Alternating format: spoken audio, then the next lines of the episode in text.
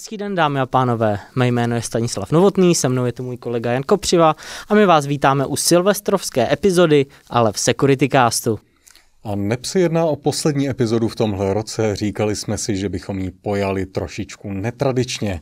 Nepodíváme se spolu tedy na to zajímavé, co se událo v posledním týdnu, ale na několik zajímavých statistik za celý letošní rok. V průběhu těch našich společných virtuálních setkání zmiňujeme totiž často zejména to velmi nepříjemné, k čemu online dochází. Ale chtěli bychom vám dokázat, že přesto všechno o čem se tu standardně bavíme, není ta situace mnohdy až tak horká, jak se může zdát.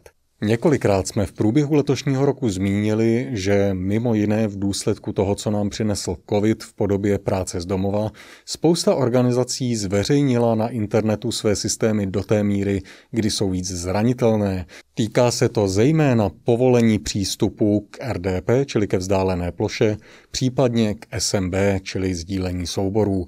Tedy dva protokoly, které by na internetu rozhodně být neměly, byly vidět chvílemi víc a víc.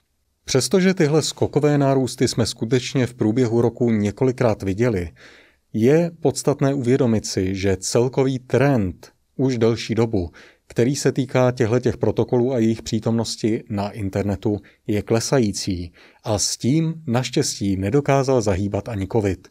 Jak můžete vidět na tom grafu před sebou, jak v případě vzdálené plochy, tak v případě sdílení souborů, čili protokolu SMB, je ten trend skutečně klesající, a to jak na úrovni globální, celosvětové, tak v rámci České republiky a většiny dalších států.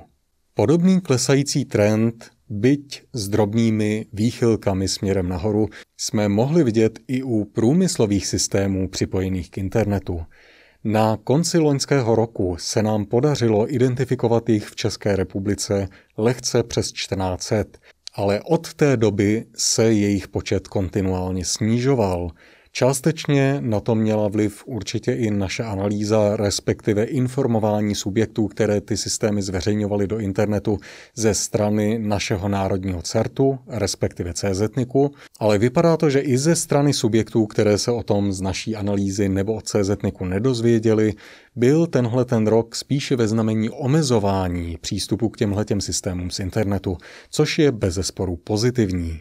Ne všechno ale klesalo. Samozřejmě se nám zvýšil, tak jako každý rok doteď, počet webových serverů, které jsou dostupné na internetu, a to jak těch, které jsou dostupné přes HTTP, tak přes HTTPS, a to se týká jak globální, tak české situace. Co je na téhle věci zejména pozitivní je to, že se nám v rámci těch HTTPS serverů zvýšily počty těch, které podporují moderní kryptografické protokoly, tedy TLS 1.2 a zejména TLS 1.3, jak můžete vidět na grafu před sebou. Zatímco podpora pro starší verze TLS nebo SSL postupně klesá, čili těch serverů, které poskytují možnost připojit se s pomocí těchto zastaralých a zranitelných protokolů, je čím dál tím méně. A to jak u nás, tak v cizině. Jak je vidět mimo jiné z těch grafů, které jsme vám před chviličkou ukázali, přestože drobné výkyvy do negativních čísel nebo k negativním trendům jsou určitě na pořadu dne a je potřeba je řešit, celkově to vypadá, že se situace na internetu má tendenci spíše zlepšovat než zhoršovat. Pozitivní výsledky můžou výjít i z díla, v kterém bylo původně mnoho chyb, konec konců ani my toho nejsme ušetřeni. Pokud tedy máte ještě pár minut času, které s námi chcete strávit, pojďme se teď společně podívat na pár nepovedených záběrů z našich předchozích epizod.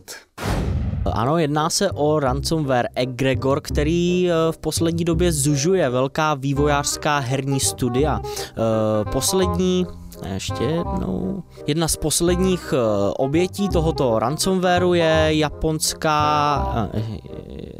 Jedna z posledních jednou z, ne posledních, ale eh, teď mám úplně zásek, promiň.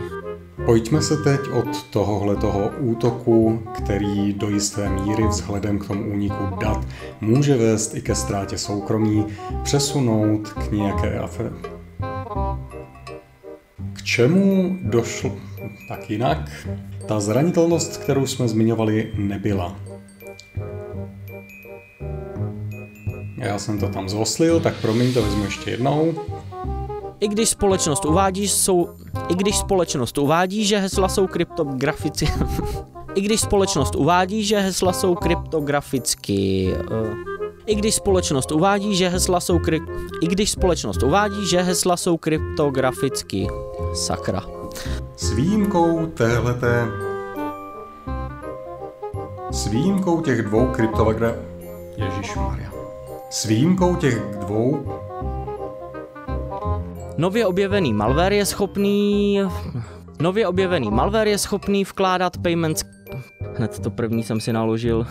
V tomto případě používají útočníci skupiny, která spadá pod MageCard. V tomto, v tomto konkrétním případě používají útočníci skupiny, která spadá po, pod. A z důvodu... Tohle není úplně ideální rouška na mluvení. Problém to budeš mít dneska veselý. Celosvětově také bohužel připo... že v rukou totalitárních vlád a podobných Protože třeba v rukou totalitárních vlád nebo velmi nežar... Ježíš Maria. Dneska si asi zaedituju trošku. to je od nás pro tento rok všechno, dámy a pánové. Děkujeme, že jste se k nám připojili, ať už jste se připojovali pravidelně nebo jenom na tu dnešní epizodu a budeme doufat, že po novém roce se s vámi znovu uvidíme a uslyšíme. Šťastný nový rok.